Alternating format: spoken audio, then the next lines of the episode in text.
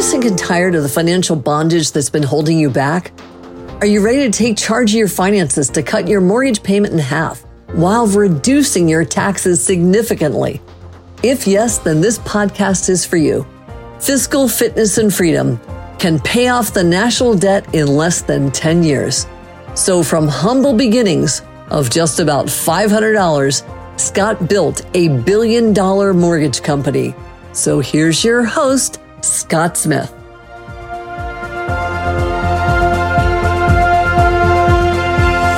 Hi, I'm Scott Smith. I'm the host of Fiscal Fitness and Freedom, and with my co host, Laura Lewis, today. How are you doing, Laura? I'm great. How are you, Scott? Good. So, I'm going to ask you what you thought about the Banking 2.0 chapter. I really liked it. It's definitely a chapter I had a lot of questions about. And I wanted to kind of take this episode to get the answer straight from the source. All right, that's fine. Shoot with your first question. uh, so, why do we need a new banking system? Can we not make some changes to our existing one to make it better? So, why do we need a, a new one? When I talk about banking 2.0, I think of it as an upgrade to our existing banking system, but with some radical differences. The reason we need a new banking system is because we've switched from gold to fiat. And our current banking system is based upon gold. The number one characteristic of the current banking system that's based upon gold is the fact that banks need to attract deposits in order to have lending and investing power. That comes from the days of gold when we couldn't create gold on our own. And so, in order to get that physical gold into a bank, they would have to pay interest. And it was the deposits they held that gave them the ability to make loans and to invest in other things. Today, we don't need to do it that way because the Federal Reserve can create money as a reserve out of thin air. And it's quite possible that the banking system is the bank is an interface between us and the Federal Reserve, and the Fed is providing the money that the banks need. And I can explain that in greater depth later, but that's the basic concept there. Got it. When I was reading through other chapters, I really love the concept of taxing payments over income. Um, and when I got to the part about banking, I was really excited to see the overall solution. Can you explain that a little bit more? The equivalent of the payment tax in Banking 2.0 is the fact that under Banking 2.0, when you deposited your money at a bank, the bank, that money would go into the Federal Reserve. The bank would no longer keep it. Today, the bank keeps it and it lends a percentage of it out. Under this system, the money goes right into the Fed, and you'll never have a bank run that way, you know, because the Fed can always recreate the money and return it to you. The Fed wouldn't be using your money either. It's almost like the Fed's just this ledger system. You put the money into it, and now it's registered, it's yours. And when you want it, it's recreated since the Fed can create money when the bank um, that you're banking at wants to make a loan or wants to make an investment, a qualified investment, it would go to the Fed too and say, "Here, I've got this qualified loan for you know three hundred thousand dollars. I need three hundred thousand to lend out," and the Fed would literally create that money, and the Fed would lend that out. So the amount of lending capacity of any one bank would have nothing to do with its depository base. It would only have to do with the number of qualified loans it was bringing into the Fed. That may seem odd, except that I've been directly involved in both sides of those equations. I sat on the board of directors of a trust and we had a master account with the Fed. All the money we took in was deposited with the Fed. I mean, I know this can be done. And on the flip side, I was a conduit lender in the 90s, which means I had no assets under management. I had no deposits. I had no limited partners putting money in. We had no capital at all. And all of our money came from selling bonds on Wall Street mortgage backed securities, is where the source of the capital came from. And so, as a lender, we had a source of capital. It was not our own money, and we loaned that out all day long. So banking 2.0 has already been proven to be able to be done. But if the bank is not keeping your money or using your money, how are they able to make those loans? From the Fed. They're getting the money directly from the Fed. So the Fed just creates the money out of thin air and it gives it to the bank and the bank lends it out. Does that make sense or is that still confusing? It makes sense. I, I guess I'm wondering what that would do to interest and would that still exist?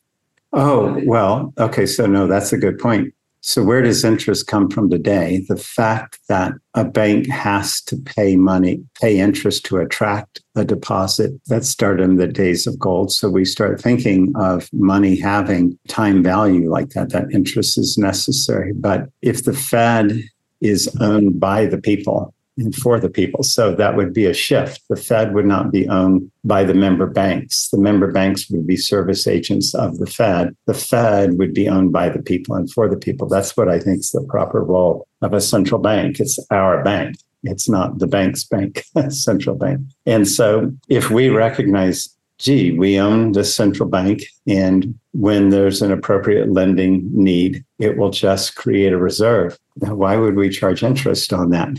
You know and so i would envision under banking 2.0 that for most lending activities certainly consumer loans on cars and loans on mortgages there would be no interest charged by the fed to the member bank and there would be no interest charged by the member bank to the borrower. And that has all sorts of goodness that we can talk about that makes big changes. But let me know your next question before i ramble on about that How would that have changed the most recent bank failures and also the 2008 crash?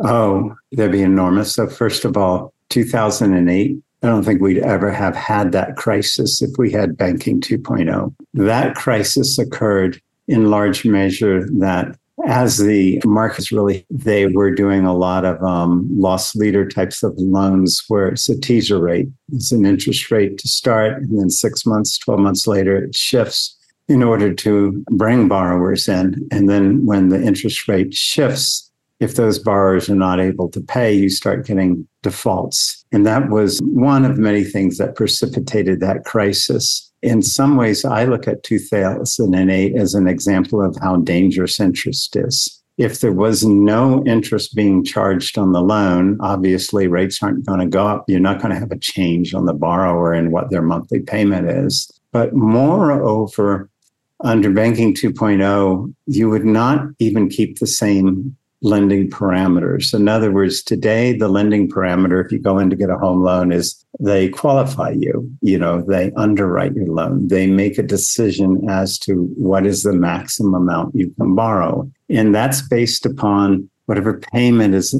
it takes to consume about a third of your income. So if we suddenly reduce rates from wherever they happen to be at the time to 0%, we're cutting those payments almost in half. Wow. And so we should change the qualifying thing. Instead of a third of your income, it should be a sixth of your income. Otherwise, home prices will double overnight. There'll right. be no value out of that. And so if you switch from a third to a sixth with 0% interest, home prices will stay the same but now you're only spending a sixth of your income to buy a house. And that is what I view as being progress. That's like, if you look at what is progress, it's always technological progress. Progress means the ability to get more for less. You know, you used to have to walk at three miles an hour. Now you get in a car and you go 70 miles an hour, you know, so you get more for less effort. I mean, you don't even have to spend the energy of walking, just push the pedal a little. That's right. a more or less proposition. You get in an airplane, you, you get served Coke, and you're going along 600 miles an hour. That's way more for less, you know. right. always more for less. You used to be able to shout maybe, you know, 100 feet. Now you use a phone and you can shout across the continent more for less. And so progress, financial, technological progress is more for less. And so the ability to shift it so that buying a home takes a sixth of your income instead of a third of your income is progress. That's a major point of banking 2.0 is to provide that type of progress for the economy that counts, which is the material economy, which is uh, goods and services, of which houses are part of it, and interfacing with the banks, interface with that economy so we have more goods and services at less cost. That's the main theme in Banking 2.0. So, if the money is coming from the Fed and there's no longer a risk for banks, what would that allow banks to do? Would they stop existing? Would they still be around? There's a whole host of changes would evolve from that, no doubt. So, first of all, I think a really good perspective on this is to realize that the original modern bankers were the Medici brothers back in Italy, eventually all over Europe. And they could do more things, more forms of lending than our banks can today. That's regress, the opposite of progress, right? They made um, venture capital loans, they did startup loans, and all sorts of financing imaginable. And today, our banks aren't able to do, you know, half of that. You can't go to a bank for a venture capital loan. And the reason we don't allow banks to do that is what you were alluding to. We're using the depositor's money. And so if there's any loss, it hits the depositor. But under Banking 2.0, you're using money generated by the Fed. The depositor's money is safe in a ledger somewhere. And so under that scenario, banks could specialize. You could have a venture capital bank and you receive your money from the Fed to make venture loans and it's not like money willy nilly for anyone with no consequence. If you decide to become a venture capital bank and you're getting your money out of the Fed, you'd have to prove yourself over time. You'd have to have certain under, underwriting standards. And if your deals didn't work out, you know, you would just be shut down, but it wouldn't hurt any depositors. See, so you could actually have failures of banks under banking 2.0 and you wouldn't have this concept of too big to fail or anything. You just lop them off at the knees they're done. You know, i mean they can't make it work they can't make it work. Same thing for home loans or anything like that. You actually can have a more competitive environment and you can have consequences for things not working but it also means like in my book, I write about something called community enterprise funds. So, like, I note that in startups, I would say it's probably one in a thousand startups that occur in our country and in any given year qualify for venture capital. At least 999 in a thousand, they don't qualify. Where you have to go to friends and family. Right. And if you don't have the right friends and family, you're not starting a company. and that's the ugly reality about our current economy. And under Banking 2.0, anyone could go to the local bank, the one that's designated to start a company. You can go to that, and that would include things type of lender that I envision called the Community Enterprise Fund, and that would make loans on. Um, you know, you want to start a daycare center in low cost. You want to start a community center for recreation. You want to start things that are not going to um, be pulling in a whole lot of cash, you know, where you're going to a 10x return on an exit going on NASDAQ, you know, like a VC wants to see you do. You wouldn't, a community enterprise fund wouldn't even talk about exit strategies. You know, it's like you're going to start a local grocery store, they want you to run it the rest of your life. You'd have a succession strategy like when you die, who's going to run this thing? You know, and they're, and they're not going to have to take an arm and a leg. You know, like if you're starting a company and you're going to VCs, by the time it's all mature, you know, the conventional wisdom is you're lucky you have 10% of your company. Well, it was your company. You started it. You know, it's like, and it's kind of nuts how the cost finance can add up to. So community enterprise funds would be much more oriented towards growing the local economy than lining their personal pockets, right? So banking 2.0 opens the door to all those things. I'm glad you asked about that because that's a ramification. Last ramification going on too far is this would be the best thing ever for our nation in the sense that in in terms of our status within the world we're in an increasingly competitive global economy You've got China in their flush with cash, buying resources from African nations, other nations throughout the world. at onerous costs to the borrower, to the nation. So under banking 2.0, if we're able to generate these reserves and we have these service agent banks, you could designate some of them to do international financing and we could be the international financiers and none of that comes out of the taxpayer's pocket, but wow. all the profits profits come back for the benefit of our nation. And so that would go a long way to establishing a powerful country. I can't even imagine that. That sounds amazing. Uh, what would we need to do to have this happen to implement this? Oh, how to implement it? Okay, that's a good question. It would actually be, it's kind of like the tax code. Remember, I said there's 75,000 lines of pages of tax code under the current system, and you could do a payments tax in 25 pages. It's similar in uh, the banking system. There's a lot of inertia to deal with, but a large amount of the banking regulations has to do with protecting the depositor again. And if that money just boom, right into to the Fed, that's protected right there. And so, like I had indicated, you could afford to let banks fail under this system.